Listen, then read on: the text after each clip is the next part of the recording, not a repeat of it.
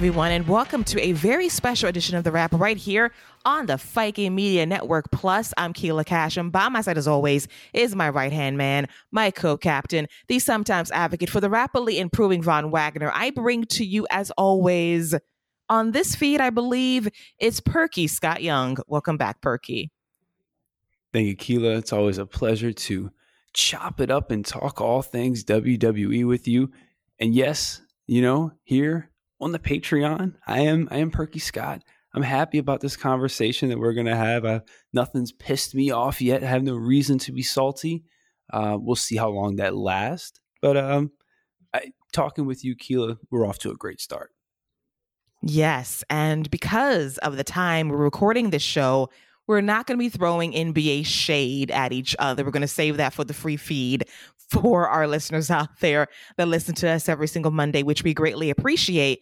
But we want to take this time to wish everybody a very happy holiday season. And this is a very special edition of the wrap. We're going to call it the business wrap in WWE for the year 2022. This is probably going to go down as one of the more newsworthy, controversial, batshit crazy years in WWE history. A lot of news broke, a lot of moving pieces around the chessboard moved in numerous directions. We had returns, departures, walkouts, rebirths, reboots of things, and promotions and stars returning left and right. Scott, what a year it's been for WWE. And we're just going to try to break things down bit by bit regarding returns, departures, and so much more.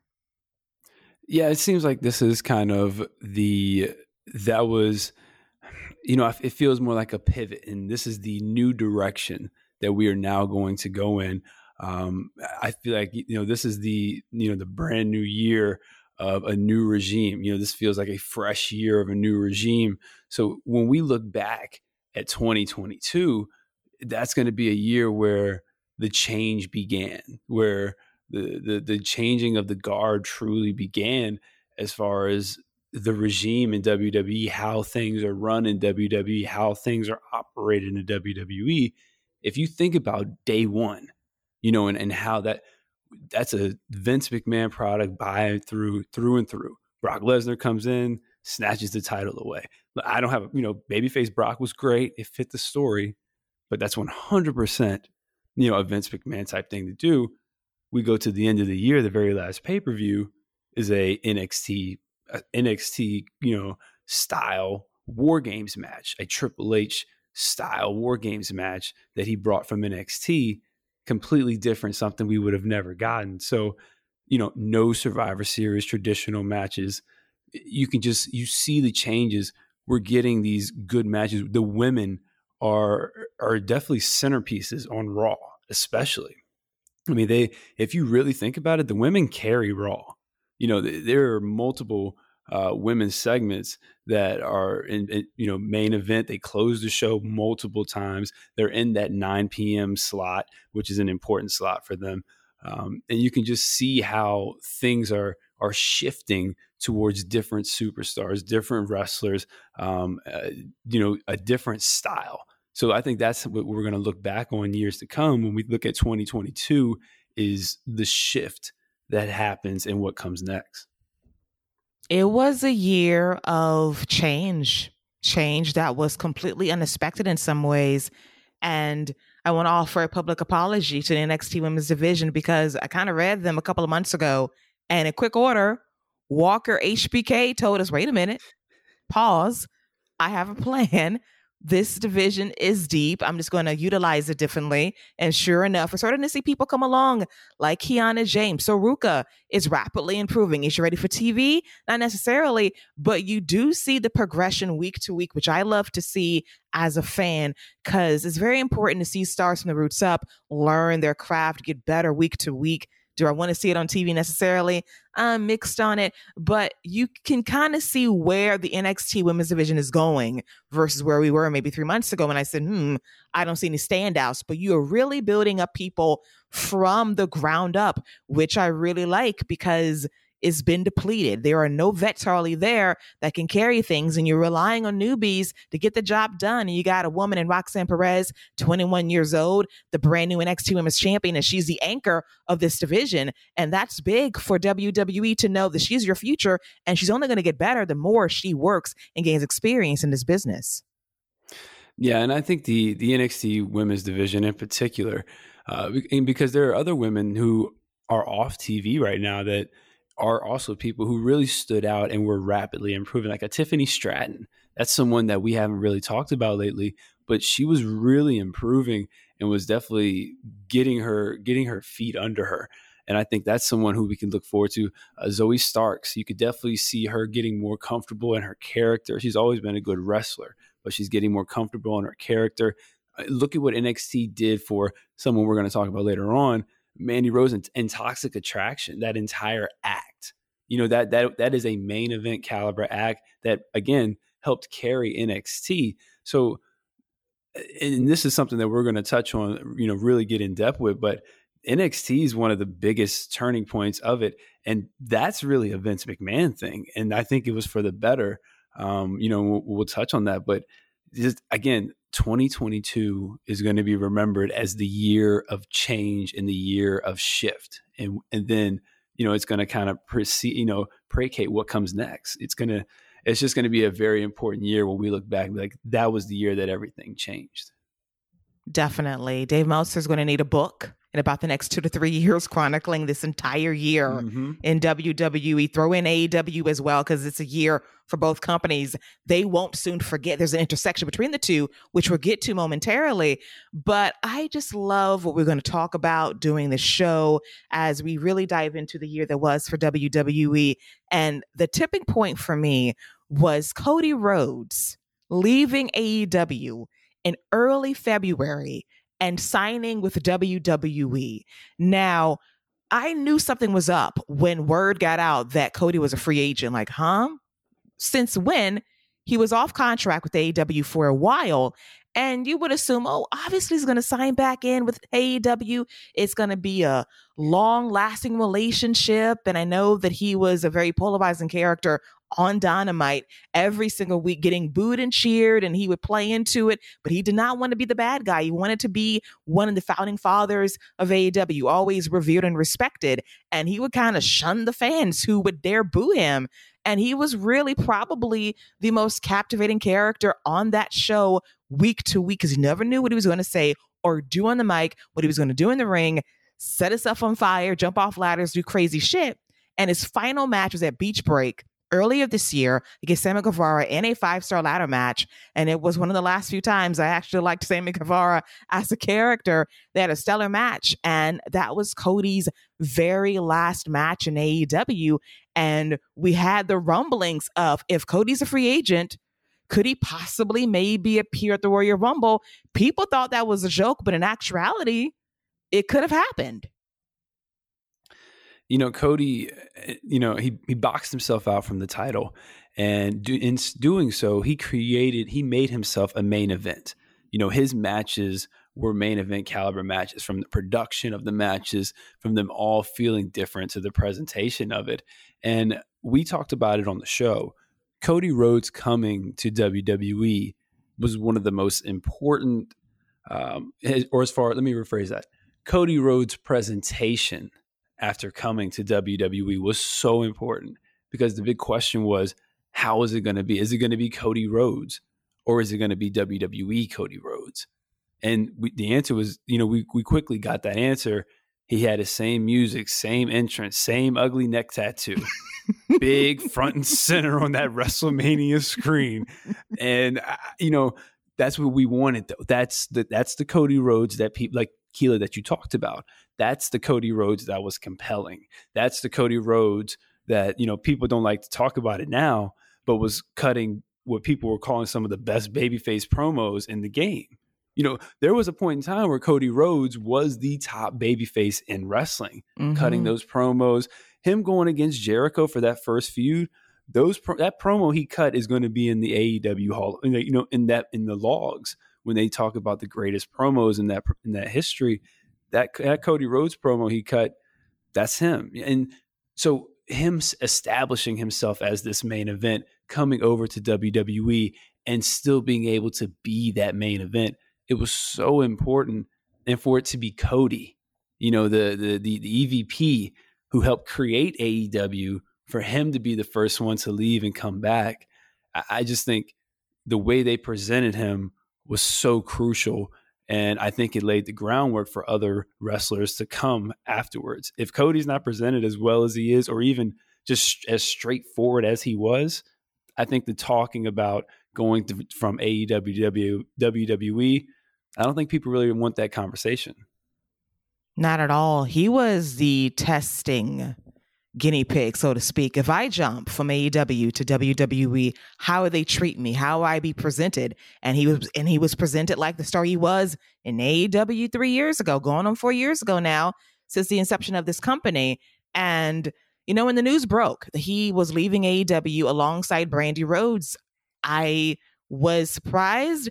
But when you find out the guy was working out with was working without a contract for a while, it didn't sound like he was going back. And it sounded like he was coming back to WWE. And one of the great scavenger hunts of the year was where was Cody going to show up? Will it be Jacksonville for Monday Night Raw?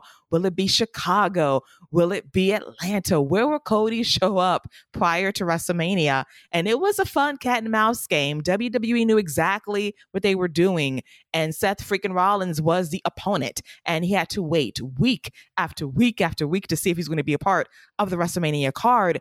And it built up to WrestleMania, which we'll get to momentarily.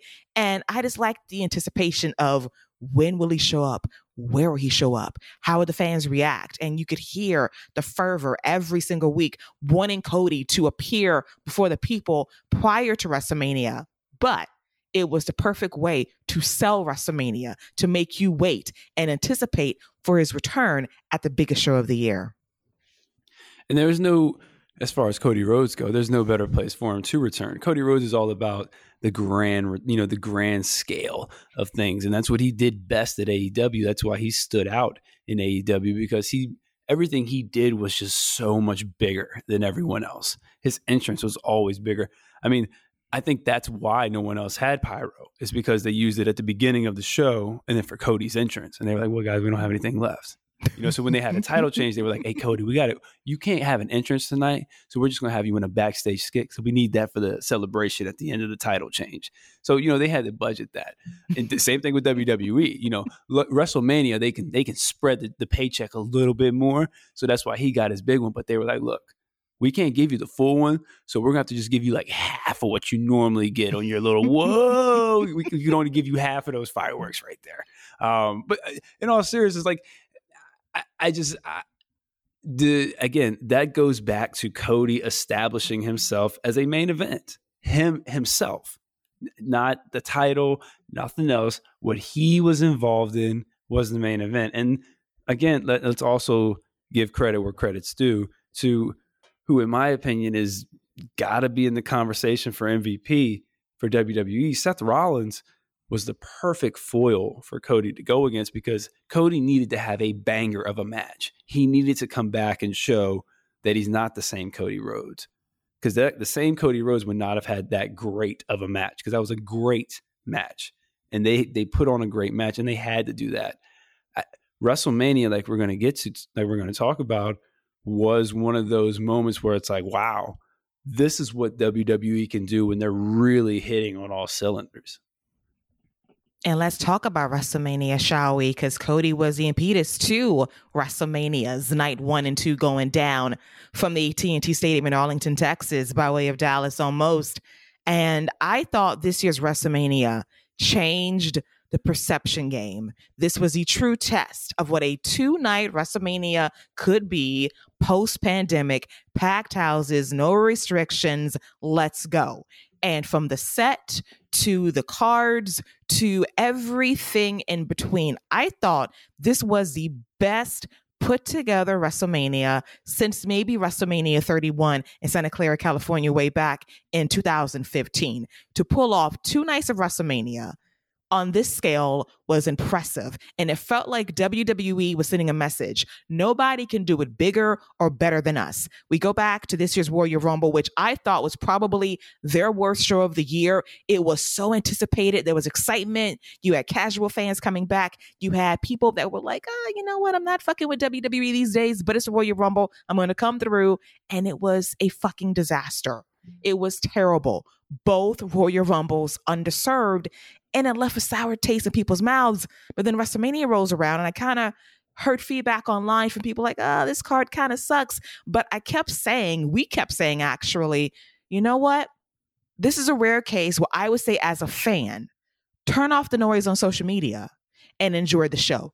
We sold WrestleMania on the wrap every single week, thinking to ourselves, you know what?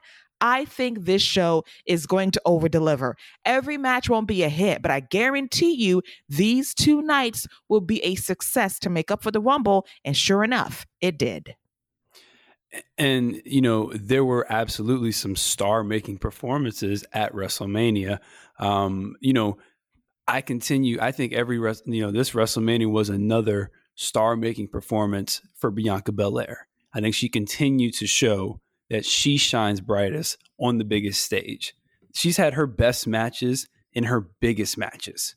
Sasha Banks, Becky Lynch. Those are some of the best matches I think she's ever had. And those were the biggest moments she's ever had. Logan Paul. Let's you know, let's talk about him. That that was a star because that opened a lot of eyes and made people take a look like, oh wow, he's serious about this. Like, and he's really good at this. And let's you know let's go ahead and let's go ahead and throw the shade. I, will do it. I'm feeling good. We're having a good conversation. We'll do it. Not not too many people are getting a four star match out of miz these days. Logan paul got a four star match out of miz okay? Like that came from wrestlemania. That happened because of wrestlemania. Um, you know, Keila, I, I, agree with most most of what you said as far as WrestleMania being this great event. There was one thing I really didn't like about WrestleMania. Um, I didn't like that Vince McMahon decided to step back in oh, the ring. Yeah. We'll forget about that. Stone Cold Steve Austin returns to the ring. You know, WrestleMania showed just the. I, I loved how you put that. Nobody does it bigger. Nobody does it when you talk about grand scale, when you talk about feeling like a Super Bowl event, nobody does it better when WWE is at their best. Stone Cold versus Kevin Owens exceeded every expectation you could have ever had for Stone Cold having a match at WrestleMania.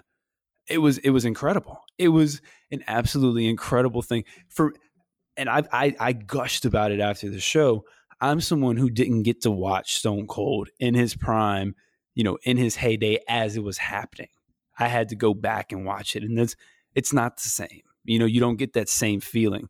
For me to just just to get a taste, just to just to get a little just to get a little taste of the of the greatness of the all time greatness that was Stone Cold was incredible for me. Like rest that WrestleMania is an all time pay per view and I, I just I love how you put that that nobody does it bigger, and that was as big as you could do it.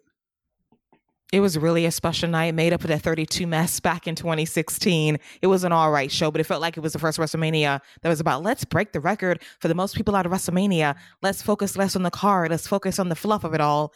And I didn't like that Mania very much. This was a nice, make good.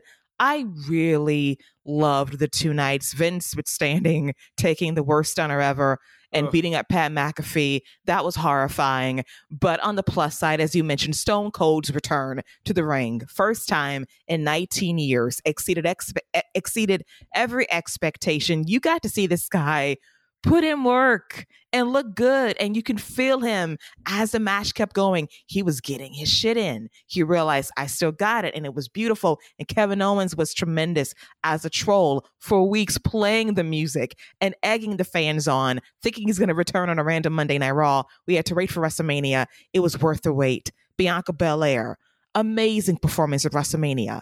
What got me when we did our review originally earlier this year was she got a fucking drum line for her entrance. Absolutely. And it was incredible. I got chills seeing it and listening to it. And it was a vibe. And it was like, this is special. Really, really special stuff. And then we get to Cody's return. And I know the WWE is wanting that elusive Emmy. Advice go for sports Emmys because how you shot his return, the look on Seth's face from, oh, it's Cody, to this motherfucker's really here. The range of emotions on Seth's face, Cody's return, the pyro, the ugly tattoo graphics on the screen, which were hideous, but it was fitting because it, it was a sign like this is actually happening. The pop gave me chills as well. Him coming through and the announcer saying it like Justin Roberts would in AEW.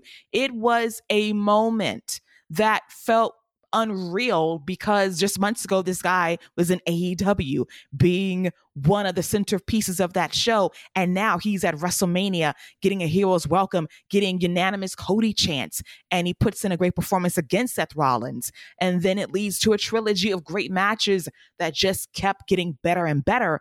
And WrestleMania was the jumping point for it all. And you know, WrestleMania wasn't all you know serious matches and stuff like that. WrestleMania was another eye-opening performance from uh, MVP of the WWE, Sami Zayn, or another candidate, Sami Zayn versus Johnny Knoxville. I mean, who would have thought that would have been enjoyable? That was my bathroom break, and then I started watching. I'm like, all right, well, I'll save that. I'll hold that. Um, I mean, like it was again fun match. I I just think that it showed that you can have something for everybody. And I think that is something that WWE has done really well when it comes to most, most of their PLEs and their bigger events like SummerSlam. I think they do a good job of providing the big moments, giving the wrestlers, the wrestling wrestling fans, the real hardcore fans those matches, and then giving the casual fans something. There's a reason Logan Paul is all over all these cards too. So WrestleMania was I like how you mentioned it was a turning point to kind of show people that hey, we're still here. AEW is is is the new toy. They're hot. They've got the they've got a lot of momentum. They've got fresh faces. It's hard to compete with fresh faces, but we're still we're still the pinnacle. We're still the benchmark. We're still the number one promotion in the world. It was a statement. It was a statement mania and I loved it. Pat McAfee was great until he got beat down by Vince. then he threw the stunner and drunk B on the floor, which I laughed at. He's amazing. I miss Pat. Come back soon on SmackDown, my dear. Another highlight for me was what you mentioned Sami Zayn and Johnny Knoxville, the whole Jackass gang. We had so much fun reviewing that match. It gave us so much joy. And Johnny Knoxville just got it. He just relished this role for months, and it was so much fun and Sami Zayn was the MVP of it all. And look where he is now, Sami Uso, a part of the bloodline. You think about the main event, the biggest main event you could put together Roman Reigns versus Brock Lesnar, a match that people didn't want to see. But you know what? Brock Lesnar came back and he was a different Brock Lesnar. He was Cowboy Brock, talking shit, being confident, being funny and charismatic, and carrying on his own without Paul Heyman being his mouthpiece. And you had Roman elevating his game, entering God mode, and they sold this match repeatedly on pay per views for a year and a half. And I bit every single time because, regardless of the repetitiveness and how drawn out it is and how much I might not want to see it again, it delivered on every level. The hype for this match absolutely lived up to what we got at WrestleMania. And it was another chapter in this ongoing Roman Reigns story. Uh, you mentioned he entered God mode he becomes the double champion, which is the continuing ongoing story. And I also think that the, Brock Lesnar coming back and being Cowboy Brock, being this great babyface. I mean, great babyface, arguably one of the best baby faces in the game at the time. Him coming back and showing that he's able to do that after just being this ass kicker. I mean, that's that's essentially all he was, is just this hitman for hire killer who would just come in and toss you around. Now he's having some fun. This dude's telling knock knock like he, he's telling knock knock jokes. Knock knock Bobby Bobby who you know what I mean? Like he's he's out there having a ball, and so I I think it was that just showed another side of Brock Lesnar. It gave us another chapter in the Roman Reigns story. And like you said, people said they were sick of the match. They had their best match probably. Fo- I think it was probably the, the, best match they've had following that at SummerSlam um, when Brock Lesnar decided to just flip the whole script, including the ring. oh my God, that tractor spot will go down as one of the most iconic moments in WWE history. And that was another way to say this feud, no matter how many times it happens, will never get old because Brock just added a different level to his character, which was absolutely lovable, but a badass the exact same time. And that was another guy Sami Zayn had incredible chemistry with. I would want that to be revisited someday too. Just Sami in general has had an amazing year between WrestleMania and now the end of the year on SmackDown coming up very soon, teaming with Roman Reigns. And now we know it will be Kevin Owens alongside John Cena versus Roman Reigns and Sami Uso in Tampa on December 30th, the last WWE show of the year. And it's all full circle, and I love it. And these are the two guys who were free agents, you know, and the big thing was, are they going to re sign? And not only did they get the bag, you know, Kevin Owens gets a main event versus Stone Cold Steve Austin, which has got to be any any wrestler's dream match to close out a WrestleMania with Stone Cold Steve Austin. Um, and then Sami Zayn is the integral centerpiece right now. Well, uh, maybe not the centerpiece, but he is absolutely the integral piece of this bloodline storyline.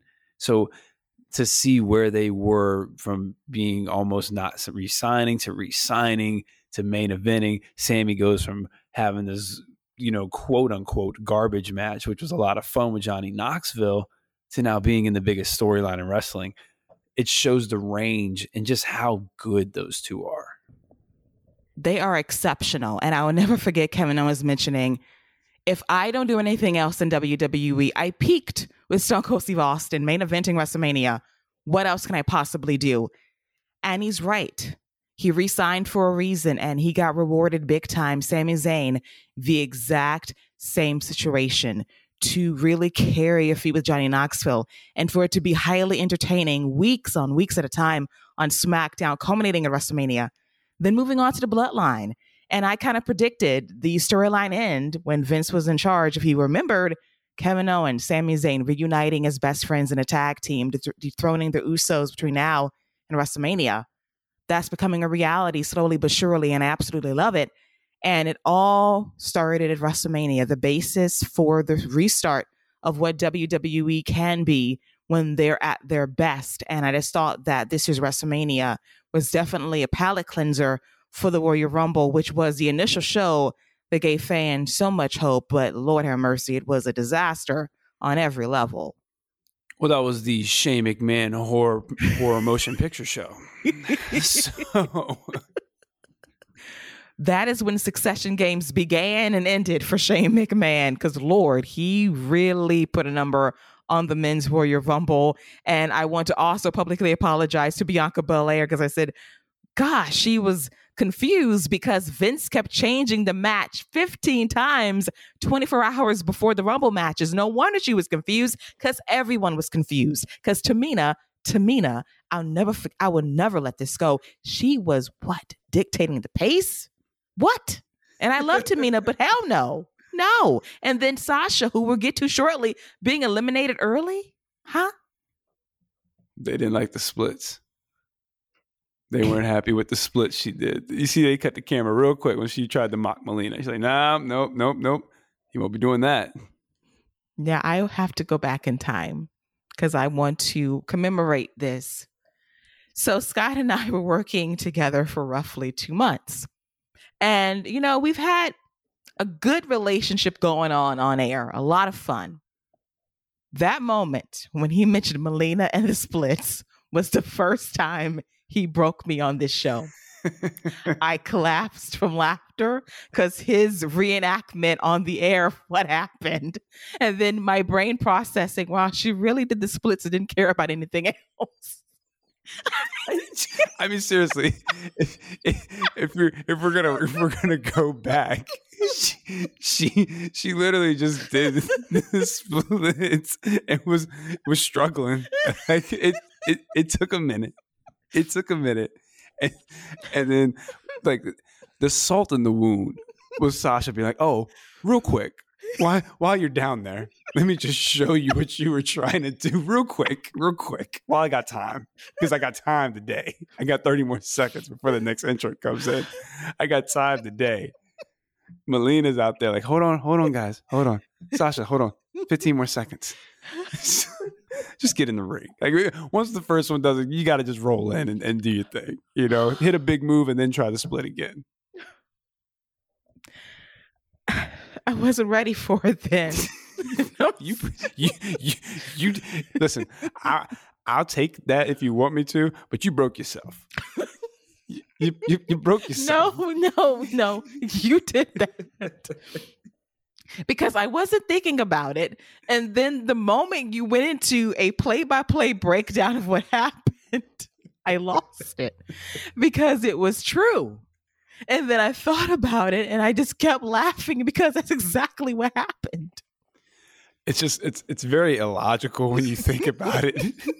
like I I get it. I get it. You know, you, you you're trying to come back and you're like I got it. I still got it. and you and you do still got it. But you, there are certain times where if it doesn't happen on the first try, you just got to all right, it's cool. We'll get it back, you know? But you can't you can't just stay there. And Sasha showed you. You, you gotta, you gotta keep it moving. you gotta keep it moving. Yeah, plenty of time. And then the nerve of you to start splitting afterwards on the floor. like the camera's not on you anymore. It's not paying attention to you, and you splitting on the floor for who? Johnny ain't out there. Batista not there. Who we splitting for out there? It's been 11 and a half months, and I still have not recovered from this. I am in tears right now because it would never get old. Trauma. It is traumatizing, but it is hilarious. And from that point forward, Scott's been my co captain. Full on in name and in actuality because that did it that moment right there cemented our partnership forever. And sold. I thank him. I was sold at that moment. And we've been breaking each other ever since. Mm-hmm. And um, that was the starting point. Melina and her goddamn splits. yeah. Thank God for Sasha. Somebody could do the splits right. Thank God in the Sailor Moon outfit. God bless her. Now, the orbs, you know, y'all did my girl wrong. The orbs did not hold up past the first round of this rumble. Y'all did her foul. The bun heads was falling apart. We could have did better by her, but you know what? I love the spirit of the idea. It was a good go. It was a go forward. You know, the, the costume looked good. Sasha looked great. So um, cheddar biscuits all around for me. Another great rib, the cheddar biscuits. And Scott tried to accuse me of just handing biscuits out, left, you know, accusations. Ra- accusations false accusations of me handing out biscuits to only champions or people associated with champions. And I want to clarify the first person that got those cheddar biscuits was Madcap Moss, and he had no championship. And then my co captain is going to tell me, well, Happy Corbin has money. He's won at the poker table. He's got a World Series of Poker bracelet, trying to create shit just to nail me on accusations that weren't true. Listen, I also think at the time that Emma was a Impact Tag Champion at the time. So again, you know what? It's all connected to gold. I'm just, you know, I, listen. I'm just I'm just connecting the dots. I've been I've been doing a lot of I've been following in the steps of HBK Walker Texas Michaels uh, Ranger, and uh, you know I've been trying to do been getting on my detective work because uh, you know he's got to have a black co-captain. Um, so um, you know we're doing the reboot, and uh, so I, am just connecting the dots. That's all. And I, I, just remember that Emma. I'm pretty sure she was a uh, a tag champion at that point. So you're trying to nail me on these allegations no matter what. So if I'm just picking people who are champions or associated with champions, you're trying to go back in time to see if Emma was a tag team champion to confirm whether or not I am biased towards the people at the cheddar biscuit table. I do not appreciate that. It's fair. Um, and listen, if you are biased, it's fine. I, I'm biased. You know what I'm saying? I admit it. You gotta have you gotta bring something to the table. I think I might start doing the gold thing too. You gotta start having some championship gold to get some cheddar or the splits. You either can do the splits or you gotta have championship gold. You know, you trying to change the rules for next year. it's a new year. It's a new year. So the qualifications are championships and splits. If you can do both, fantastic. I hate you, by the way. Just trying to just sully these biscuits because Madcap was the first. And for the record, Ludwig has the most biscuits at the table. That's fair. And, and, and, you know what? Ludwig doesn't have any gold. Madcap, he don't even wrestle. Um, so wow. You know, you're you're absolutely right. I, I do I do think that is the the accusations, the false accusations that I bestowed upon you, I'll take back. No, you don't. no, I don't. The but you do. No, but, you don't. But but the, the the the the thought the thought was there. I still don't forgive you for throwing that on me, but we'll move on because that's what we do here. As we just jump from business to just stuff. That's what we do here on the show, which is always fun.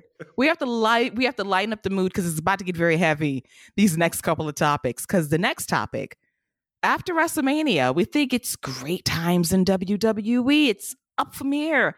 And then we get the news in early May that Sasha Banks and Naomi, then WWE Women's Tag Team Champions, walk out of WWE during an episode of Monday Night Raw. I think before the show went on the air, not during, because WWE likes to fabricate and make themselves look good. Because there was supposed to be, I believe, a, a six pack challenge of some sort to determine Bianca's next opponent for the Raw Women's Championship at, I believe, Hell in a Cell. And I think one match is going to go to Naomi, and then Sasha would face Ronda Rousey for the SmackDown Women's Championship at the same pay per view the following month. And they were like, Well, we're the tag team champions. We don't like our tag team titles being put on ice. We kind of want to work with Nikki Ash and Doudrop, kind of get them over as a tag team and get these titles over in the process. And they were like, you know what? This is an accumulation of frustration. We're over this crap throw the titles down on the table. They left and they have not been back ever since. We had WWE release a very harsh statement saying they let the fans down. They let us all down. They did this, they did that. Poor Michael Cole, after praising Sasha and Naomi, two black strong women, as tag team champions, he has to say they let us all down. They disappointed us. And ever since then, we always wondered, will they come back? And there was an opening during the new regime of it of it possibly happening, but um, it's not going to happen. I don't believe, at least not for Sasha Banks, as we found out earlier this week via numerous reports from Fightful Select and PW Insider that WWE and Sasha Banks negotiated her release months ago, and she's a free agent as of New Year's Day. 2023. And she is booked for New Japan. You can pretty much book her for stardom and possibly AEW down the road. This was a big mess, and I defended Sasha and Naomi through it all because I'm like this. You take a stand when you feel something ain't right and creative, and come to find out in WWE, a lot of stuff wasn't right behind the scenes. And I'm proud they took that stance. But I'm looking at WWE. You let a person in Sasha Banks go that can bring so much to your company because you don't want to pay her Becky Lynch and Charlotte Flair money. To me, that's a choice, not a good one. Naomi, I love her too. I, I, think she had a great year prior to her departure from WWE. I don't know what her future holds, but I think this was a mistake by WWE to let it go as far as it did, to not lock them down, to not negotiate and get them on a contract that was feasible and meaningful for both of them, that can give them leeway to do the things outside of wrestling. But this is where we are right now. And this walkout, I think, will have reverberations for years to come, how it all played out. And with the Sasha Banks thing and, and Naomi, as far as being tag champions and not wanting to uh, do the separate. We'll each you know have a title match thing. Sasha just did that like the year before with Bayley The whole story was you know Bayley was the double champion, but Sasha was also going after gold too. Remember, she quote unquote beat Asuka for the title and was holding the title, so they all had all four belts. So Sasha just did that. She just had a story like that. So that makes complete sense that she wouldn't want to do that. And Naomi, I don't mean this as a knock, but Naomi's probably like, all right, yeah, that's cool. You know, I if you you know you want to let's you want to make these tag titles mean something, I, am with that. I, I'll rock with you. You know, whatever you she Sasha's probably leading the charge as it should be. She's got the most pull, I would think. You know, as far as her her status as a as a where she is in the women's division. Um, you know, one thing I do want to touch on as far as the the pay thing. I think Becky Lynch is worth every single penny you pay her. And I think she has earned whatever amount she is being paid. I think Charlotte Flair has earned every amount she is being paid currently. I don't think Charlotte Flair, when her contract comes up for renegotiations, gets Charlotte Flair money right now. So I, I agree with you. Sasha Banks should have been paid. You open the checkbook for her. She is like that. But I'm seeing a lot of, you know, she, you know, Becky Lynch isn't this, Becky Lynch isn't that. I'm I'm I'm here to cut that out. Becky Lynch is all of that. Becky Lynch is everything she claims to be.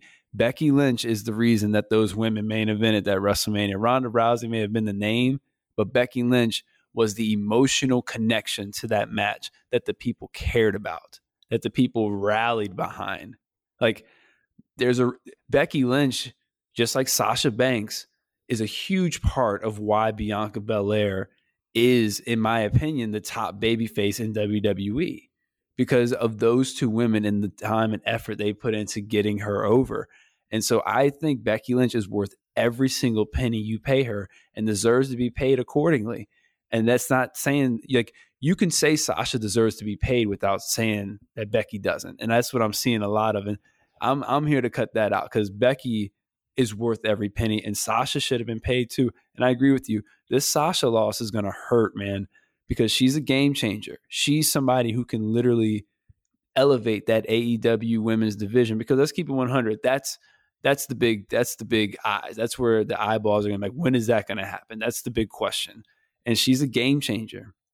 She's someone who goes there and instantly elevates the game. Let's let's let's remember who is the one person who beat the the demo god in the wars in the head to head wars. It was Sasha Banks. Every time she came down, she was the highest rated segment. Every time. When she made event versus Io Shirai, I think it was at the the Great American Bash. They beat and they beat AEW. I'm pretty sure in the demo. That's the Sasha Banks effect. You don't have women like that. Like Bianca Belair is on her way, but Sasha's just different, man. She's just different. And you don't have women, you don't have a lot of women that are different like that. And you had two black women who are built different like that. And you, it's this is going to be a big loss for WWE. They're going to pay for this mm-hmm. in many ways because you don't let someone like Sasha Banks go. You simply do not. She main event at WrestleMania nearly two years ago, and you say that she's not worth Becky Lynch money. Yes, she is. Every penny. Every penny. Period. And I have a bold prediction. Sasha Banks, she's going to be in stardom. It's going to put that promotion on the map even more so than it is right now. Might fuck around and give him a TV deal in this country bigger than AXS TV. Bold prediction. Think, wow, Women of Wrestling's doing something? That's nice. Sasha Banks has capability of changing the entire landscape of stardom, and they're paying her the money she's rightfully owed. I think about AEW. There is an event, January 11th, Kia Forum, LA. Saraya has a mystery partner. You want to bet it's Sasha Banks? You think Mercedes not debuting in that building and you don't reserve that date for no reason? You don't wait for it for a month. Something's happening. I can assure you, she'll be on TV every single week. She won't be in the background on the internet shows on Rampage. She'll be front and center driving storyline on Dynamite. And that's WWE's mistake. You really gonna let that happen? As she should be. As she should be. She is a centerpiece, uh, a centerpiece person that you build around. Um, you know, again, and, and we have the Bianca Belairs, we have Becky Lynch, we have Bayley, we have foundation in WWE. But Sasha, we're gonna see like we've seen the impact of Sasha Banks not being around, like the a huge gap we have when it comes to Bayley, Becky Lynch, Bianca, Rhea Ripley, and then the rest of the women. I mean, that's that's essentially what it is right now, and Sasha was kind of that linchpin. She was able to, no one's really elevating anyone. No one's elevating talent. You know, Bianca, you know, I, I, mentioned that they, they they got Bianca, you know, create got her over more. You know, she was a star. She's becoming more of a star and getting more. But no one is coming from the bottom of that women's division and, and being a player. You know, you could say Liv Morgan, but that's Becky Lynch. You know, like no one they don't have a lot of people who are able to elevate, and Sasha's done that. Bayley hasn't elevated anybody. I don't think this feud with Bianca's done done her any favors as far as making her seem more dominant than what she was. I mean, utility people like Sasha Banks that you can plug anywhere, you, who have a connection, can be babyface or heel, depending on the week. Like she is the, the she's like a female Kevin Owens you can do anything with Kevin Owens. Like I feel like Kevin Owens is a heel one week, and he was just feuding with Elias. Now he's or Ezekiel, and now he's teaming with Elias, and it's like cool, dude, whatever. It's it, like you can't do that with everybody, but Sasha's that type of star, and she's on the Mandalorian. Like I would have kept her just for that, just to keep her with the Disney Plus connection. And now you're giving her to to the TBS network and stuff. Like they love playing Star Wars you're gonna see her just on random commercials all the time. I mean, but seriously, like they love playing Star Wars. They play Star Wars all the time. Next thing you know, you're just going, hey guys, welcome to the Star Wars watch along. I'm Mercedes. And You're gonna see all this stuff. I'm AEW superstar. She's gonna start being on Saturday Night Live and all that stuff. She has the personality, the appeal, the looks, all that stuff matters. And let's also keep it 100 she's a black female in the game who can change the game and reaches a different demographic. They have Jade, and they're both two black women, but they reach two. In my opinion, they reach two different, you know, sectors in that black demographic. To me, like those are two different character people they reach. And Sasha, I, man, she's just such a game changer. I, I just think you get so much with her. You you got to open the checkbook. And I think I think same thing with Bianca because she's up next and she's somebody you got to open the checkbook for. You've invested way too much into Bianca to not. And I just this has got to have an impact on that because if I'm Bianca, I'm thinking, well, if you're not paying Sasha, I wonder what's going to happen when it's my time because I'm getting I'm getting paid. Where my paper at? That's the question. That's it. That is a good question. I always go back to The Mandalorian too. And when it first aired on Disney Plus, it was a hit and be, and Sasha Banks is on season two, and she's on SmackDown, and Fox and Disney do have this nice cross promotional relationship of guess what we can advertise the Mandalorian on Fox during SmackDown, and not one time the WWE mention, oh by the way. Sasha Banks is on The Mandalorian. You can say that because Fox is going to advertise the goddamn show because it's a Disney property and they own the fucking library. It's silly. I, I, you just laid it out right there. It's silly. Like you. Let me tell you one thing. Tony Khan gonna take advantage of that. Tony Khan will be advertising the hell out of it. Hey, guess what, guys? We got the Star Wars special coming up, and guess who's gonna be there? Mercedes. Check her out. You know, you know how Tony get all excited and stuff. I, I'm making jokes, but like real talk, Tony is going to get the most out of her and utilize her star power to the fullest as he should. And that's just that's what I think WWE is just really they're going to miss the most is they're not going to have that that female that female who can go out and just reach so many different demographics and people connect and want to see her. That is so important. And look at the SmackDown Women's Division right now. Right. It is pathetic. And that is something I cannot walk back because that division sucks. And I like a lot of women in that in that division, but right now it's no good because of how it's booked.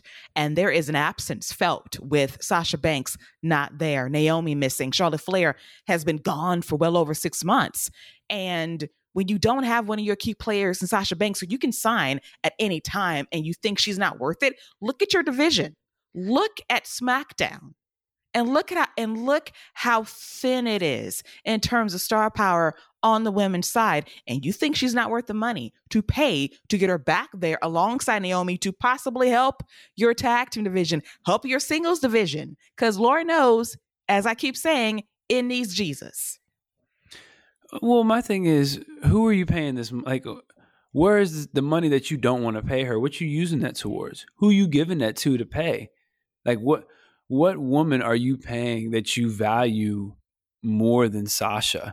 Because, you know, I'm not for anybody losing their job, but if I got to choose between some some of the women on the roster and Sasha Banks, you know, I I'm gonna take Sasha. Like those Bayley, Sasha, Charlotte, and Becky for right now, and Bianca's and Bianca, Asuka, they're right there in that mix. But those four should be your pillars because they've proven or at least they should be the people that you just are like, yeah, we're okay. Well, whatever we need to do to keep you and keep you happy, because they can do anything.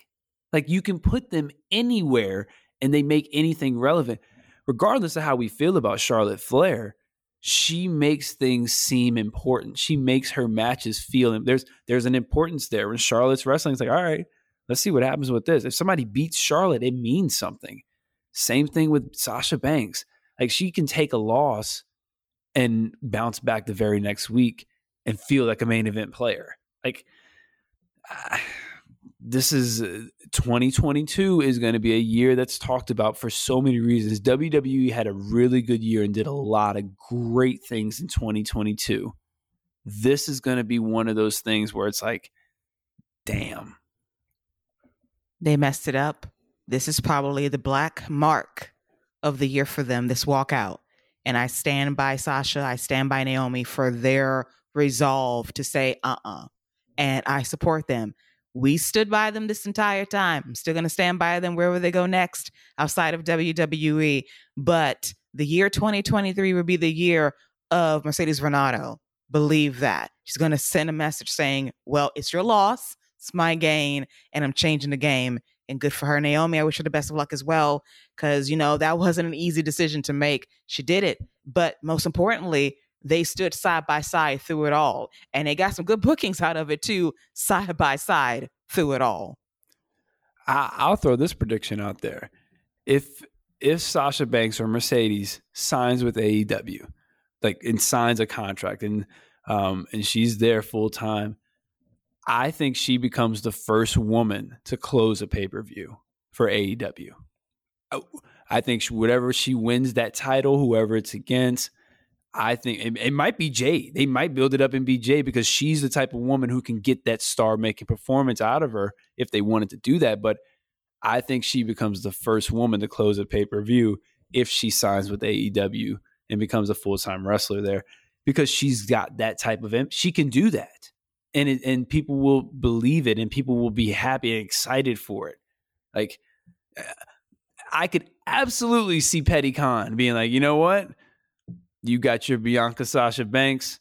I'm gonna do my Mercedes and Jade. We'll have our own. We'll have our first two black women main event and close a pay per view. Like, and why not? And why not? You have arguably the biggest women's wrestler in the game versus your literal pet project who has established herself and, and improved greatly herself, why not? It's a, that's a perfect storm. And I am not going to let you off the hook for your Tony Khan impersonation minutes ago. that was something. well, let me ask you this: Was I wrong? No, you were absolutely dead on. I can't even lie to you and say, you know what, that wasn't accurate because it was and uh, Petty Khan can call it the money match. That's what he can call it for the main event the money match between Mercedes and Jade because they're licensed to print money and they're about their money. And I love it. So I want all the money for this matchup for whatever championship is on the line very, very soon, preferably in the main event spot. Dare I say the money match at double or nothing? It all works for me. Wow. Hey, listen, we could we could legit be speaking something into existence. You know, uh, you know that, but that's and we're we're talking about AEW, but but this has to do with like Mercedes and Sasha Banks, and this is this is the impact of Sasha Banks. We are talking about somebody who's not with the company anymore and what impact she could have somewhere else because of how big she is and how good she is. Like we're not talking about Bianca as like I'm not talking about Bianca as the best baby face in the game. You know, if Sasha Banks if they don't have that classic at WrestleMania to close it out, if they don't have that classic, we ain't talking about Bianca. She's not even in the conversation with them, in my opinion. But because she was able to do that, and Sasha Banks has got to get a huge part of that, that's why we're talking about her. And I could absolutely see Tony Khan be like, listen, I need you to create my megastar. You know, we and, and so who knows what'll happen. But I just I think that I think this whole conversation proves the Sasha effect that we just went into an AEW convo for five minutes about what effect she could have. And you talked about stardom. She's when she goes to IWGP, and because my I was going to have a bold prediction later and say that I thought potentially that Kairi Sane is the IWGP champion could show up in the Royal Rumble as a surprise entrant. I think that's out the window with Mercedes potentially going there, you know, you don't want to give her any extra attention, but that's a huge matchup too. Absolutely. And it's probably going down very soon. They got the bag ready for They're paying a lot of money and Stardom trying to break through in this country too with some New Japan Strong Synergy heading into these tour dates this year. It's a big year and Mercedes is going to move that needle for them in a big way. And that's exciting for Stardom, which is already great. But can you imagine Mercedes there kicking ass against some of the greatest ladies in the world today in stardom. I'm just, wow, celebrating at a thought because she's really going to help this promotion elevate themselves even more from the amazing year they've already had on pay per view. And, and the other thing about it is, you know, we keep talking about elevating, elevating, elevating. She's not only going to do that, but she's just going to bring a whole nother attention to that. Imagine, like, she's going to bring more eyes to New Japan, the New Japan world, and all that stuff than guys like Okada, guys like Naito, the people who have you know the the the mainstays there. She's going to bring so many, so much more attention to that. Just you know because they'll be watching that, like, oh well, what else is over here in this New Japan stuff? You know, IWGP champion, who's the IWGP Men's champion? Like, there's going to be a little bit more. I think more crossover from Sasha bringing fans there. And I think that's going to kind of leak over a little bit to the men's part too. Absolutely. And I cannot wait for it. Just to think about it, where we were six months ago to now.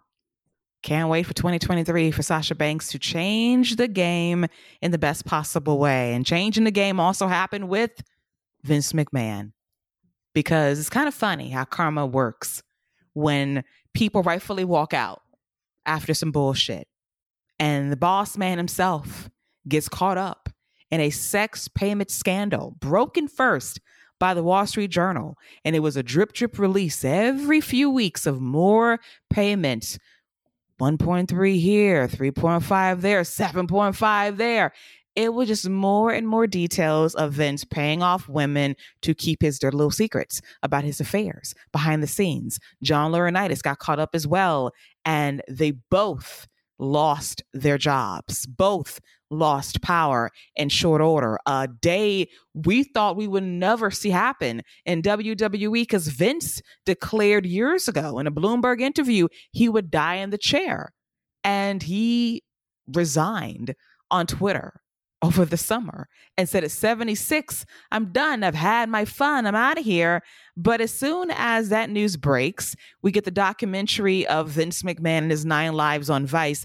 And ironically enough when we are prepping for this show we get more news from the wall street journal of lawsuits pending for Vince once again regarding sexual assaults at a spa and the Rita Chatterton case from decades ago being brought up, and the fact that Vince possibly maybe wants back in in WWE in a position of power, and this company's thriving without him being there financially and in terms of ticket sales and viewership, not so much on Monday Night Raw, but year to year, they're still up in terms of the key demographics. But just the prospects of this guy having the audacity to come back after everything that's gone down and the fact in the same article, you get people dripping stories about you. There is someone on the inside that does not want you back. So it's a warning shot. Try it. And if you dare, we're going to really expose you. And I don't think he wants that by jeopardizing the future of this company in terms of its stock value for a sell down the road. But your thoughts on how all of this changed for Vince in short order from leaving the company and giving up the book to Triple H? Well, Uh, Vince McMahon is one of the worst people ever, but he's also just incredibly compelling because this same man who is essentially a scumbag can also be the same guy who would, you know, give you the shirt off his back, which is why he's he's like why it's so like why people are so compelled by him. And I think it's part of the reason why he's been able to fight off all of this for so long because of that, because of that dynamic. Because he he's a scumbag. That's that's essentially what he is. Yet he's he's the scumbag who will you know do the right thing when he's got that when he's got the eyes on him when people are watching. And he got caught, and this is what happens. I don't feel bad for him. You know, I, I don't I don't have any type of sorrow for him. John Laurinaitis, that dude can kick rocks, and people can kick rocks at him while he's kicking his own rocks, and I don't care. Especially the way he did um, uh, Miss Bella. So you know, uh, uh, and Nikki's mom. So I, you know, that that whole thing. He he gets what he deserves. He's a scumbag too. So this whole thing for me, um, you know, and honestly, you know what, this whole Vince McMahon thing him trying to come back and you know he got bad the, the story is he got bad advice and should have just waited to storm out. You know what? I hope he does come back and i hope he does try to wait the storm out because i want all of it to come out. Because we talked about this on the show when the first stories came out and they were starting to leak out. You're not going to take you're not going to knock out vince mcmahon and take him out with one story with one thing with it's you're going to need a full palette of, of stories, witnesses, accounts ready to go. There's a reason that the, the title of this documentary was The Nine Lives of Vince McMahon, because there's no reason he should have been able to avoid this for 40 years. Dave Meltzer said something on a podcast he was doing with uh, with Garrett Gonzalez, the Fight Game podcast.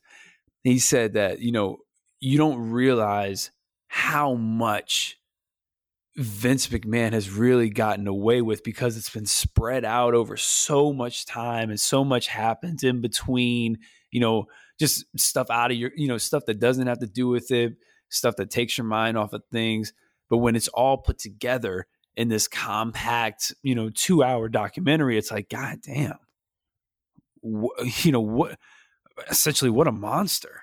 You know what I mean? Like, how, how is how have you been able to do this? How have you been able to Donald Trump your way to the top spot in wrestling? Like eh, I, that's that's my main that's the biggest thing that I've taken away from this whole thing is we all knew it was a matter of time but you know when the time came it still was a shocking moment but I you know I, I say good riddance 2023 should be the year that we forget about Vince McMahon. We Vince McMahon shouldn't even be a topic in 2023. And John Laurinaitis, he he damn sure shouldn't be no topic of anything ever again. Amen to everything that you just said, because it's been fuck Johnny Ace Absolutely. on this show for a very long time. I have buried this dude repeatedly. He can go kick rocks forever. So convinced. We had weeks on weeks of discussion on our regular show on the free feed about this. And you sum it up perfectly. We don't need to mention this guy's name ever again. Don't come back. We like the things how they are right now. We like how things are right now in WWE. It's much better without you. Week damn one without you here has been a blessing since the summer of 2022. Goodbye, good riddance. Never come back again. And I still have to admonish the fans that gave other fans a bad rep because you cheered him repeatedly every time he came out for the last pop. And you know what he said every time he went backstage. Fuck y'all, essentially. I'm all about my pop. I don't give a fuck about y'all. That was him. And you still cheer. Now, I don't think that'll happen now, so to speak. Maybe at a Hall of Fame ceremony, induction ceremony. I don't know. But just the cheering repeatedly, it irked me because these accusations are serious and they're true and you still cheer. Like you can't separate, yeah, he did great things for WWE, but at the same time, he's a trash person. He could be an angel one minute and the devil the next, and the devil outweighs all of his good work. But why are you cheering for him? That was my issue. And it happened time and time again. And every time he popped up, it just made my skin crawl because he was all about the vanity pop to make sure he felt good for five good minutes. No more. No more pops for you. Stay away.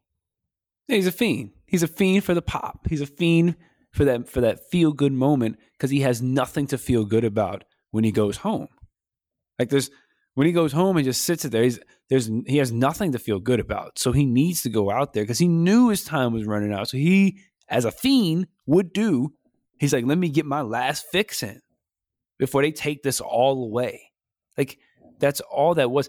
And it, it essentially was a big middle finger to all of those all of those women. That was a middle finger to every single one of those that came forward. Like, yo, yeah, middle finger to you. Here's the double bird. Do you know who I am? Like, that's that's all that was. That was him doing a Vince McMahon strut to the ring, even though he couldn't do it anymore because his, he don't have no kneecaps and his body is melting off. but that's a whole another story for another day. But that that's all that was, and it's just and it, it does give the fans. But then you got to think they're just terrible people in general who are probably out there like, well, you know, it hasn't been proven guilty, so we don't know if it's true or not. How do we know that they're not making it up to get paid? Like, we absolutely have idiots out there like that. So it's it's just a shame that they they're openly cheering them on TV but that's Vince McMahon. He's like he he knew that. He knew that though. He knew that. He knew what he was doing when he went out there and he knew he would be on national television after these allegations came out getting cheered on TV. I mean it, that is a arrogant scumbag who has no fear of consequences. That's that's all he is and he thinks he still shouldn't feel those consequences. He thought, oh, it would blow over. I could have withheld, I could have withstood the storm, so to speak. I could have, I could have outlasted the controversy. The fact is, more stories are coming. Somebody on that board of directors might be your own daughter, might be your son-in-law. They don't want you there anymore, and they'll keep leaking. And at some point, people that you've paid off might want to say something, or people that have not been paid off but been through something might say something about you and your actions. And to the fans that don't believe it, please look at the TV. There's a thing called the Peacock. You can tune up an episode of Monday Night Raw, SmackDown from the last 30 years, and you can see segments right. involving right. the women's division. We reviewed a show, Scott, in 2005 at SummerSlam and it was the divas washing Vince's car in bikinis, rubbing it down, and he's in the back seat living it up, doing God knows what, doing God knows what. Those were the optics. Storylines involving himself and Torrie Wilson and other people, him and Sable, for example. You want to say it's not true? He was playing this shit out on live TV. If he had an axe to grind, he'll do it on TV. There's things we're privy to we can never say on the air. Let's just say it's facts. We know this to be true. There's no reason for people to lie.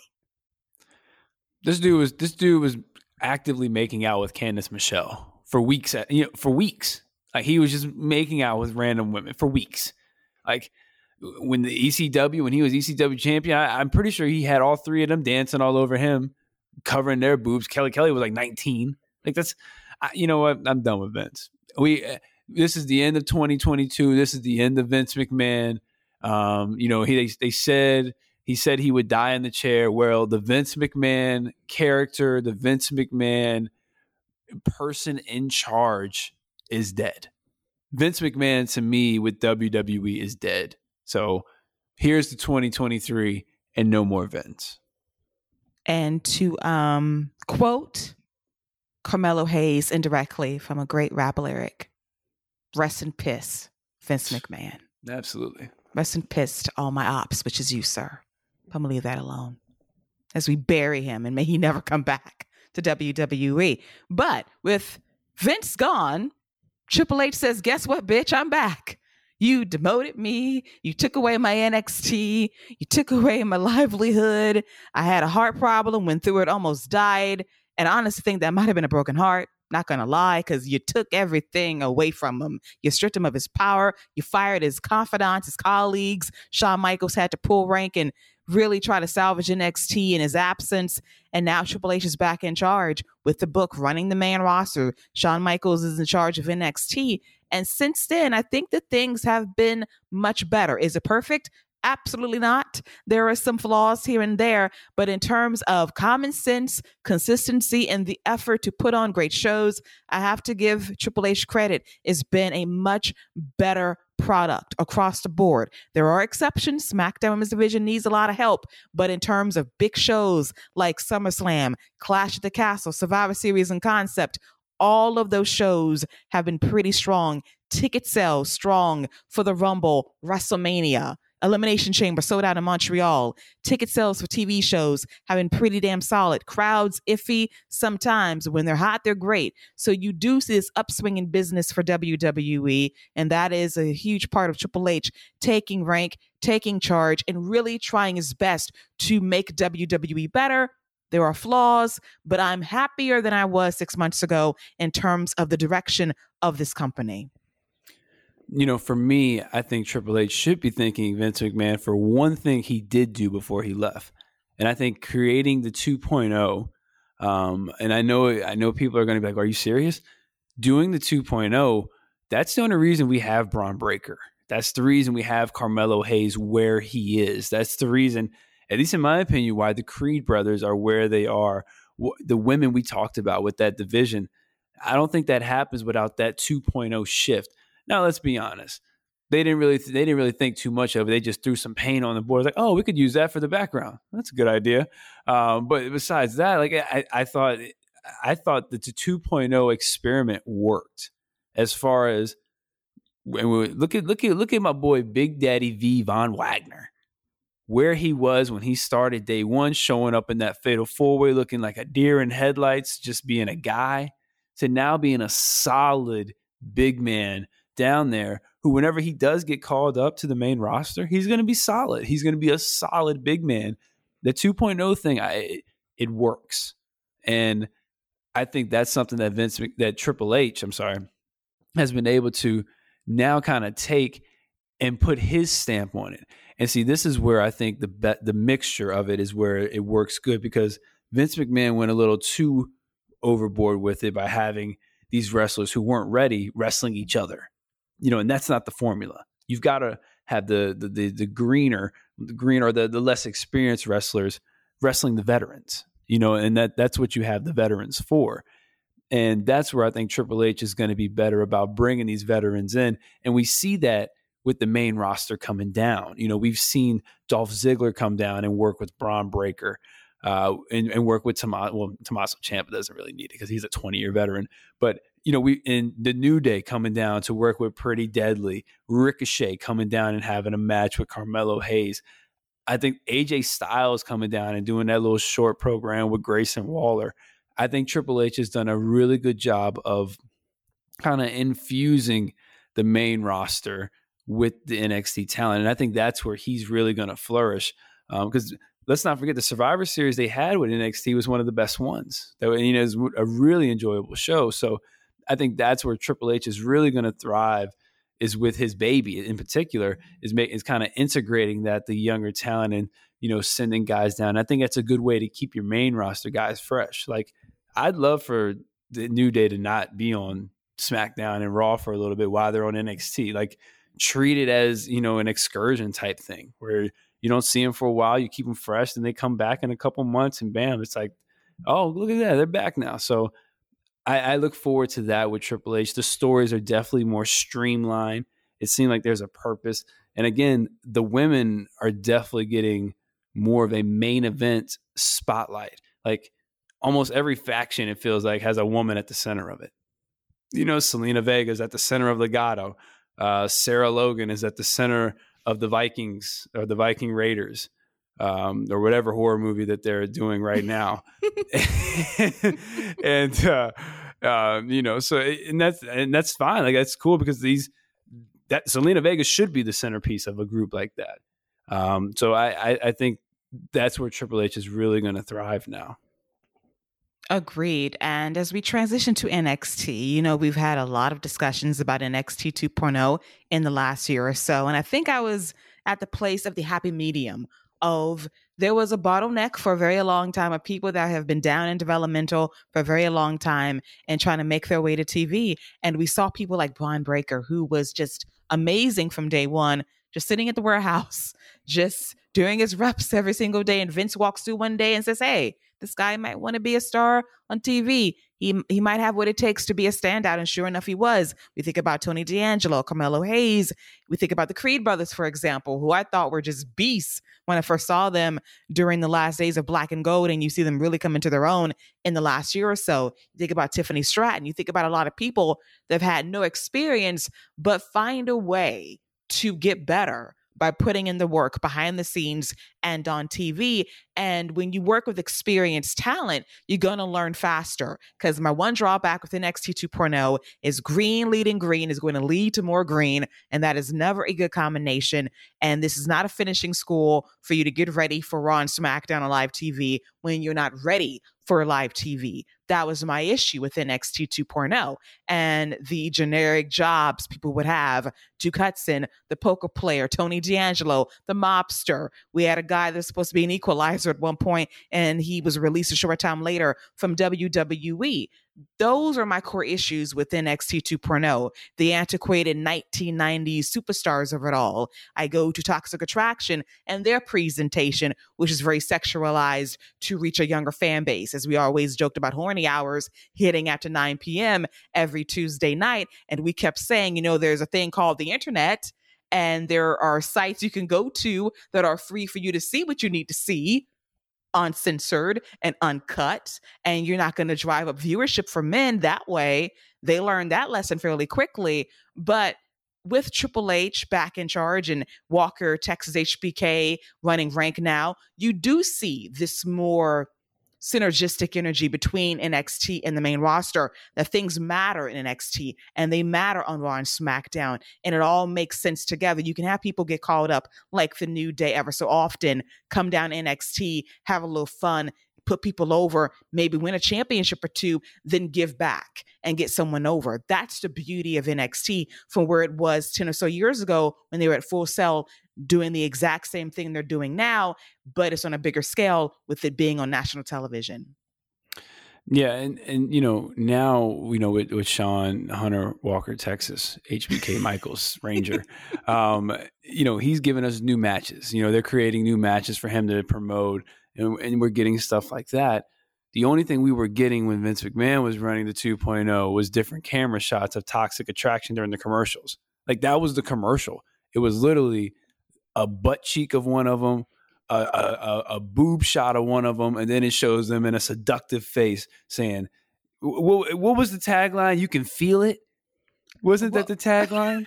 Um, I know. Okay, because right, wasn't it? You can feel me. I feel uh, it. I, I got it. As close as it gets. There it is. There it is. As they as they get into every single curve on their body, and all three of them are, are like curvy women. So like, and and you know they bend and they they got the arches going. Like they are telling them to do everything that someone apparently can't do on her own. But um, mm-hmm. they're, they're, they're, mm-hmm. they're telling them to do it for this commercial. And they're like, yeah, you know, as close as it gets. And, you know, oh boy, he got to be talking and, and his, you know, his 2 a.m., you got to pay 2.99 a minute back in the day voice, you know. So you you know what they going for. It's just like it's it, it, was it was a bit much what they were doing with that because they they it was definitely an attempt to be like, look guys, look guys, look look look, we got boobs, look boobs. You can't see anything for real though, but we got boobs. We got boobs. We got like, legs. ridiculous. Yeah. We got legs. ass. we got cheeks here, cheeks there, cheeks right. everywhere. We got six cheeks for you. We got three sets of boobs. Boom. I mean, like it was so egregious. It was so male gazy. Don't forget them having it. sex too. Duke and uh, Pirotta and oh all that. Oh my god! Listen, the only thing I got out of that was Duke Hudson could get some cheddar biscuits out of me. he could get some cheddar biscuits out of me. You know, he was a very good kisser. And that is a qualification I need in life. if you're oh. going to try to get some cheddar biscuits. He, he, he understood the assignment too well, but he understood the assignment at the time. I ain't going to lie. He had me questioning whether they was dating for real. Okay, I was. I like, was wow. like, "Yo, y'all together for real? Like, are, like, are y'all are y'all going out for real after this? Because if not, y'all probably should at least try it. Y'all should at least go on a date and see because you got sparks. Good lord. I was like, okay then. I because I think I made the joke on the show on our free feed. Like, I'll take whatever Duke and per- and Persia are doing versus whatever the hell Sammy and Ty are doing on AEW TV. Like, that's way more believable right. and sizzling. Like, good lord almighty. I felt uncomfortable, but in a good way, because I felt wow. Damn, Duke. I, I, felt game. like I felt like I shouldn't have been watched. I felt like that was something they should have been doing behind closed doors. I, I feel like they forgot the cameras were on. Yeah, I felt like I was interrupting a moment. Right, right. Several moments. I was like, "Damn, Duke, though, you could get it though. I ain't gonna lie, you did good, son." But yeah, those were that was horny hours back then. But as Scott alluded to, Mandy Rose was a 400 plus day NXT Women's Champion. And as we record the show, she's been released by WWE for some FanTime stuff that was a bit racy, crossed some lines, so to speak. And my mindset is well, you used her sexuality for a year and she's trying to make bank, and you're like, halt. Now, I will say, if she did post stuff that was a little bit too risque, and this is a family company, I completely understand that. But it's just very interesting to me that for over a year, you zoomed in on her assets. But now when she's trying to use her assets to her advantage by using her agency as a woman to do what she needs to do to make bank, now it's a problem. Now, I, I will say this because I, I, agree with you on that. I, I agree with you 100%. I will say this: it is like, and like we've talked about, this is a different regime. Like, I don't think she gets like go under Vince, and I, I think, I think Vince figures out a way to, I, I don't know. I, maybe, maybe, maybe she still does. Maybe she still does get released under Vince, or maybe it's just a suspension or something. But I, because I, I feel like Vince would. I feel like Vince is one of the subscribers anyway. So I, I'm just saying, like, because let's let's keep it 100. We we know Matt Bloom. Apparently, Matt Bloom snitched. So uh, he's obviously a subscriber, and he obviously dropped the bread to get with, behind whatever paywall he needed to to see. He was like, "Whoa!" I mean, I mean, look look at that, Sean. Look at that, dude. Do you see that? We look at that. Like, it, I, I I get it, but it's just like you you have spent a year doing that and they've done better with it recently like they mm-hmm. haven't been doing the shots on her you know on her just her butt or you know zooming from coming from the ground up on her sideways to get side like they were doing all kinds of crazy camera angles with them through what come out and they've been a lot better about that. It's just presenting her now as just this champion this dominant champion. Even with Gigi and and uh, Jacy they've kind of toned down their bit a little bit too. And I I do think it's interesting that this does come out now with the whole Mandy thing. I, I I wonder if she's if she's just like, yo, I just don't care anymore, or if it's more of a, you know, I, I just wonder what the mindset is because like she had a good thing going. I I do wonder if somebody led them on to that or if it was something that they already knew about and was just like, yo, you have until this state to f- figure it out, or we're gonna we're gonna let you go. Because they just, I mean, like, I don't I don't know what was I don't know exactly what was on the video, but you know, and I'm gonna go ahead and tell you this right now. I ain't paying nobody no money to go check nothing out anyway. So I ain't paying for no cheeks. You know, I, I don't need to pay for none of that. I, I Pornhub, RedTube, you you porn. I don't, so I don't need the paywall. I don't, you know, so I don't know what they got going on, and I'm not gonna know because I ain't paying nobody to see no cheeks. But I respect her hustle. Absolutely. Go ahead, Mandy, make your money, and if she decides to come back to wrestling, good for you.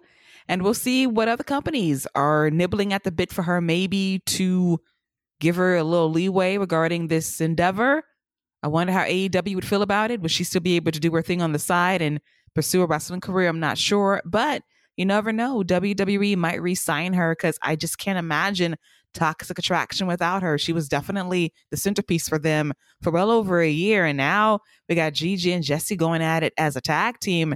They'll be fine, but Mandy was their star. She was the glue that held this crew together, and now they're all by themselves. And you know, uh, the Brace for Impact podcast, uh, JD and Mike, they talked about Mandy possibly going to Impact, and I kind of like that. I I think it'd be good for Mandy to kind of. This is if she wants. This is the, depending on how serious she is about the wrestling thing, the wrestling side of this whole this whole thing. Because I think it'd be good just for her to just kind of go to a different company, wrestle different people, different styles. Like it's always good just to have to do all the you know the wrestle those different styles and and just to get the different types of matchups and she would be a big she would be a bigger fish there in that pond you know just because of her name value she would bring a little bit more attention to that women's division she's a solid hand uh, she's become re- pretty decent in the ring and as far as Gigi and Jacy goes Sonya Deville is right there as far as a natural replacement her and Mandy have history um, they already did a triple. They already did a triple power bomb shield tribute, so they got history. So Deville is right there if they wanted to continue uh, a, a kind of if they wanted to keep them in a group with somebody to be the centerpiece around. Absolutely, and she's definitely right there She'd be a great partner for them. She popped up in NXT recently, and I thought, oh, this is Toxic Attraction 2.0. That might be the future very soon for them. And it could be a level up. We'll see how it goes. But, you know, Mandy had a good run on NXT. She definitely got better. I think that would have been a way for her to get back to the main roster and be a more complete performer. I don't think we've seen the last of her in WWE. We'll see how it goes. But you know, if she's making paper more so than she was in the main roster, go Mandy, make your money, honey. Do what you got to do for you. I'm not mad at your hustle. No, and you can keep making that money and go to Impact, and nobody will care. I mean, Jordynne Grace does the same thing. Exactly, and so, less dates. She just uses food. Hey, less dates. Keep right. your money. Right. Hey, rack it up. That might be a good avenue for her as well. The uh, viewership will be limited unfortunately for her, but hey, you're still making bank on the side. And that's all that matters at the end of the day. As we now move on to our last topic, which is hopes for the new year. What are our expectations for WWE heading into 2023, especially WrestleMania season? Because, you know, back in the early 2000s, probably around until the early 20 teens, the WrestleMania card was laid out by what early January, maybe around this time in late December. You had a framework of what WWE was going to do for WrestleMania. And thankfully, we're getting back to those days, a true game plan for WrestleMania. So, Scott, what are your expectations heading into the Royal Rumble, into WrestleMania, and what can WWE do to build on what they've done with Vince's departure and really seeing our first true Rumble and WrestleMania under the Triple H administration. Well, I mentioned I mentioned this at the top of the show, but this is this is kind of the the 2023 is the clean slate. This is Triple H's year to really um, you know, this is where the pivot starts. You know, 2022 was that pivot, but now it's now we see the journey from the pivot from that era. That's the end of an era. That's the end of the Vince era. This is the Triple H era of Monday of of WWE and the Royal Rumble. We we touched on it. It's so important because this is the one pay per view that can draw and bring back laps fans, bring new fans in, um, and just because of, there's so many elements to it, the intrigue of who's coming back, the intrigue of what big story are we going to build to, and you've also got the so many elements at play here. The Roman Reigns element, you know, that's that's the biggest story in wrestling right now is is Roman Reigns, the bloodline, and all that. And so the Royal Rumble ties into that. And after the the abomination that was the Shane McMahon horror show, aka Royal Rumble 2022, you have to come with something stronger. Like you you have to rebound. Triple H has to show this is what a Royal Rumble is supposed to look like. And he has an opportunity to do that.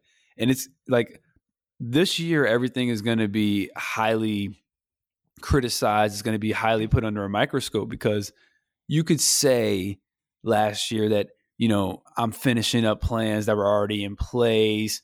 You know, I, am I'm, I'm just, you know, this isn't how I, I'm just doing things that were already there. I'm running, letting stories run their course. You don't have those same fallbacks in 2023 everything is like this is all you you've had your returns you know you've you've got the wrestlers there that you want you've got the guys that you built around in NXT you've got Johnny Gargano out there being the most unlikable babyface in wrestling and that's that was your top babyface in your in NXT so this is going to be the year where we see what Triple H is really going to bring to the table when it comes to his reign as the the head of WWE. Yeah, this is a big test for him. And I'm looking forward to the Royal Rumble to get the proper redo from the shit we got earlier this year, which was a disaster. Shane McMahon will not be a part of this Royal Rumble produ- production. So um, we're not going to make any predictions. It's too early for that. But I am looking forward to seeing two fresh winners that have never won before kill it and possibly main event WrestleMania as for WrestleMania, Bloodline going in strong, got a feeling that won't be the case when the night's over. I'll say this. I think Solo ends up being the only person from the bloodline that wins their match at WrestleMania. Um, I'll throw another bold prediction out there. I mentioned that I, I, potentially thought that the IWGP Women's Champion Kairi Sane could possibly show up in a Women's Royal Rumble. Um, you know, Triple H always, you know, treated her really well in NXT. I I think we I wouldn't be surprised if we see a male wrestler too. I mean, we got Karl Anderson going over there. WWE doesn't do things out of the kindness of their heart. Triple H, you know, I like the guy, but he he he he ain't no saint either. You know, he he's not doing stuff out of the kindness of his heart. He's getting something back. I wouldn't be surprised if you saw um, a, a, a, New Japan wrestler show up, uh, maybe in a Royal Rumble. Uh, and I, another prediction, I think we're going to see a lot more, maybe not a lot more, but I think we're going to see more national uh, PLEs that are created and and as the same scale as a Clash of the Champion. Like I think it's going to be a, a, more regular thing to go to these different countries and different places and get these different rabid fan bases. Uh, and because that, that's that's a Triple H thing. Triple H has always wanted to expand globally. That was his big plan with NXT was to expand expand globally, essentially take over the world. And he was definitely on his best pinky in the brain thing. What's the plan today? Take over the world.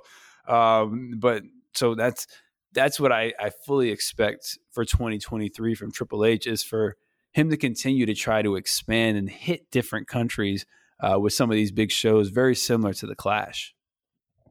Yeah, I do agree. So, do you expect any surprises? well, I, I, like I said, I do think a New Japan wrestler is going to show up. Um, I, I just feel like we're going to get something back. I, I, um, no, I, I don't think nothing. No, no, no big surprises. Um, like I don't think a, I don't think a wrestler's jumping ship is like a surprise type say. Um, so the only Nah, no, no big surprises that I can think of, unless Naomi comes back and she decides to join the bloodline. I would be surprised if that happens. That would be very surprising. That would be something that would be very unexpected heading into the new year, not out of the realm of possibility. So you're saying no forbidden doors be knocked on or walk through for WWE at least at the start of this year. Nah, I don't. I don't think we'll be. I don't think for at Forbidden Door two we'll be having that WWE versus New Japan versus AEW triple threat match. Um, but uh, I I don't think it's far off. I think in two three years, I I maybe like two years or two three years, I absolutely think we could see that Forbidden Door open for WWE. I just don't. That's just not what WWE does. Like I could see them coming to WWE to play, but WWE just doesn't seem like the type that wants to let their wrestlers go over there and play because they don't want to lose to them and seem lesser. So, no, I don't think any forbidden doors are open in 2023. Yeah, but you never know. It's always an interesting year when it comes to professional wrestling, and you never say never.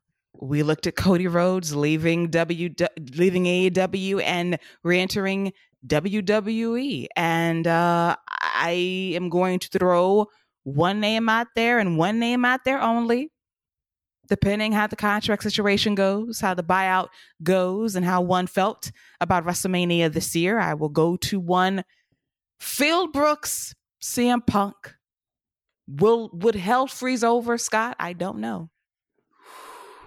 Well, listen, the only people who can match the pettiness of of Tony Khan and, and Triple H is CM Punk. And I could see CM Punk being like, listen, I don't like you, Triple H, you don't like me, but we both don't like Tony Khan. Let's go make some money. I mean, seriously, that's how the conversation would go. I think you got an ugly nose. You think I'm I'm a fat skinny dude. We hate that nerd let's go make some money and and and show them what we got. Like I could I could I could absolutely see that happen. And you know what? I'm a, I think Stone Cold wrestles another match as well. I believe so as well. Against who would be the question. Now, if Sami wasn't involved in this whole story with the bloodline, I would have picked Sami.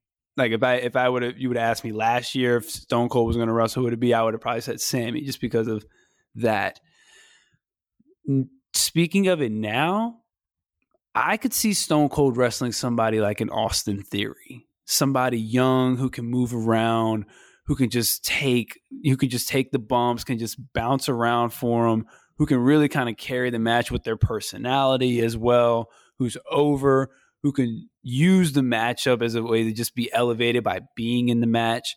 So if I had to pick somebody, I would say Austin Theory. I know people want to say him versus Cena. I'm hoping that Cena. I'm still hoping for Cena versus Gunther for the IC title at WrestleMania. I know Gunther versus Brock is sexy, and it is sexy, but yeah, Austin Theory would be my pick. You know what? He takes one hell of a stunner. Yeah. That man flew very high in the air. Great sell. Great sell. That was probably one of the greatest sells I've seen from a stunner ever. And that's saying something. And now this theory is even better than the one that was delivering or taking that stunner, I should say, last year. So I'm all for that. Great pick. So Stone Cold in LA. Will The Rock be in LA, Scott? That's another question. that is the the big one. You know, I I would be all for uh, you know that further rumor of Roman defending the title on both nights and possibly losing the title, losing both titles both nights. I'd love for him to defend the first title against Cody, lose that because that's my Royal Rumble pick, and then, uh, yeah, I, I, actually I do I do think The Rock shows up. I, I think that they in LA they're going to try to make this the biggest WrestleMania of all time, and how what better could what more could you do to make that bigger then have Stone Cold wrestle on night one, have The Rock wrestle on night two, have Brock Lesnar wrestle on night one, have Roman Reigns wrestle on night two, like Ronda Rousey, Logan Paul, probably throw a Bad Bunny in there. Yeah, I, I I think they do. I think they talk that man into it. He gonna be pissed off anyway. He ain't got he ain't doing nothing with the DC universe. they James Gunn like, yeah, bro, we're going to shut you down. He go like, all right, friend, I'm a I'm a I'm a bang and clang and go back to the ring then. So yeah, I I I think Dwayne the Rock Johnson comes back and we get that head of the table match. I believe so as well. And uh, based on Rock's schedule and some box office thingamajiggies with Black Adam, he might need some cleansing PR.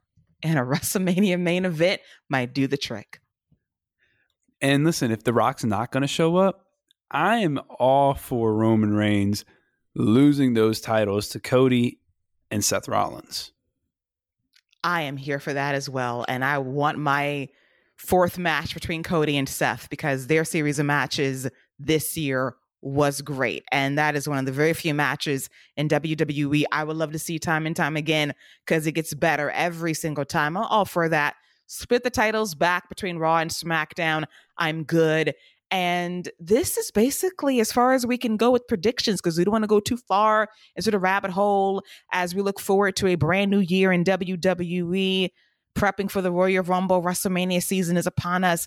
It's going to be quite the year in WWE. Cannot wait to see how it all plays out. But that is a wrap for the business year in review for WWE. A lot of highs, some lows mixed in, but it was never a boring moment in WWE. Going down as quite possibly the most newsworthy year in WWE history.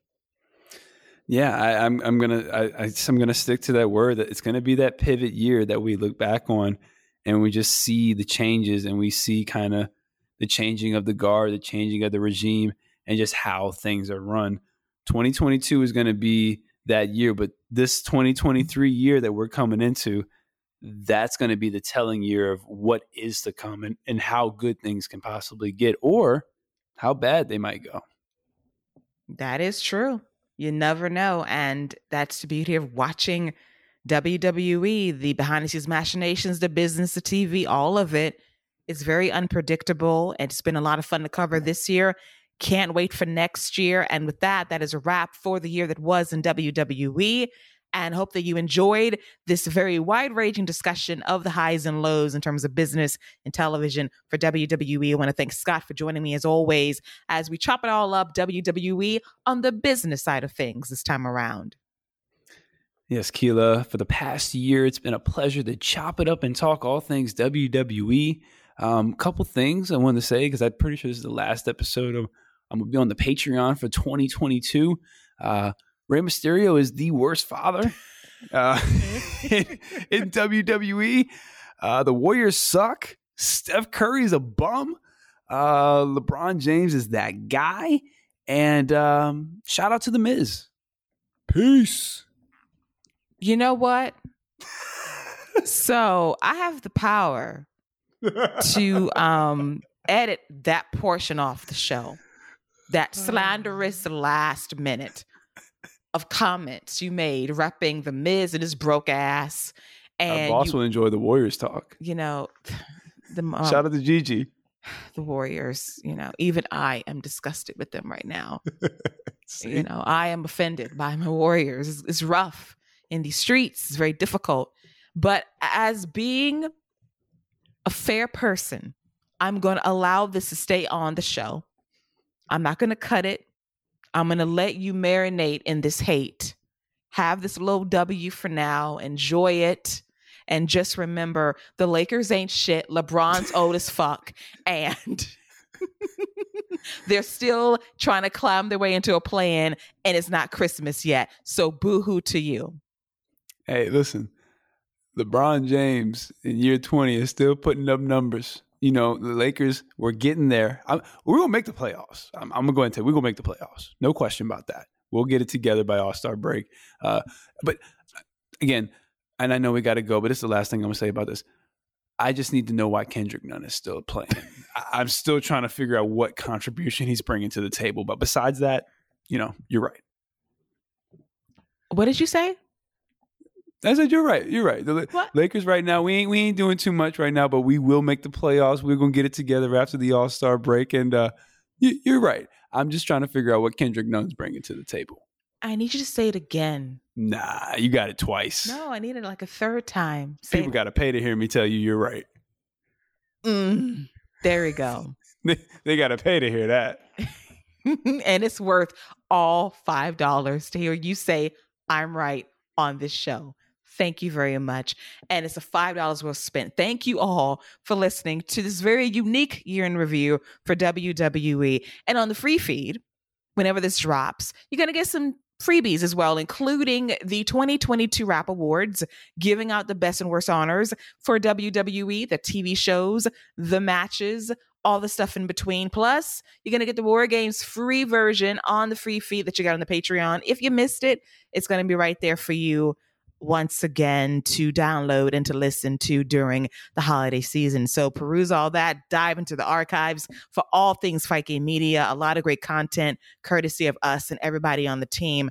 I want to thank all of you for tuning in every month with our throwback shows and this show with more to come heading into the new year. So for myself and for Perky Scott Young, notorious Warriors hater, a Lakers lover to a fault. I don't know why, but I love him the anyway. King you know, that last part is going to be cut off the show. Unacceptable. Egregious. but in all seriousness, guys, enjoy your holiday season. Stay safe out there and enjoy the year there was of professional wrestling, especially WWE. And we'll be back on the Patreon next year covering a Royal Rumble, which year we do not know, but it will be fun times nonetheless. So for myself and for Scott, Happy New Year. Take care. Bye bye.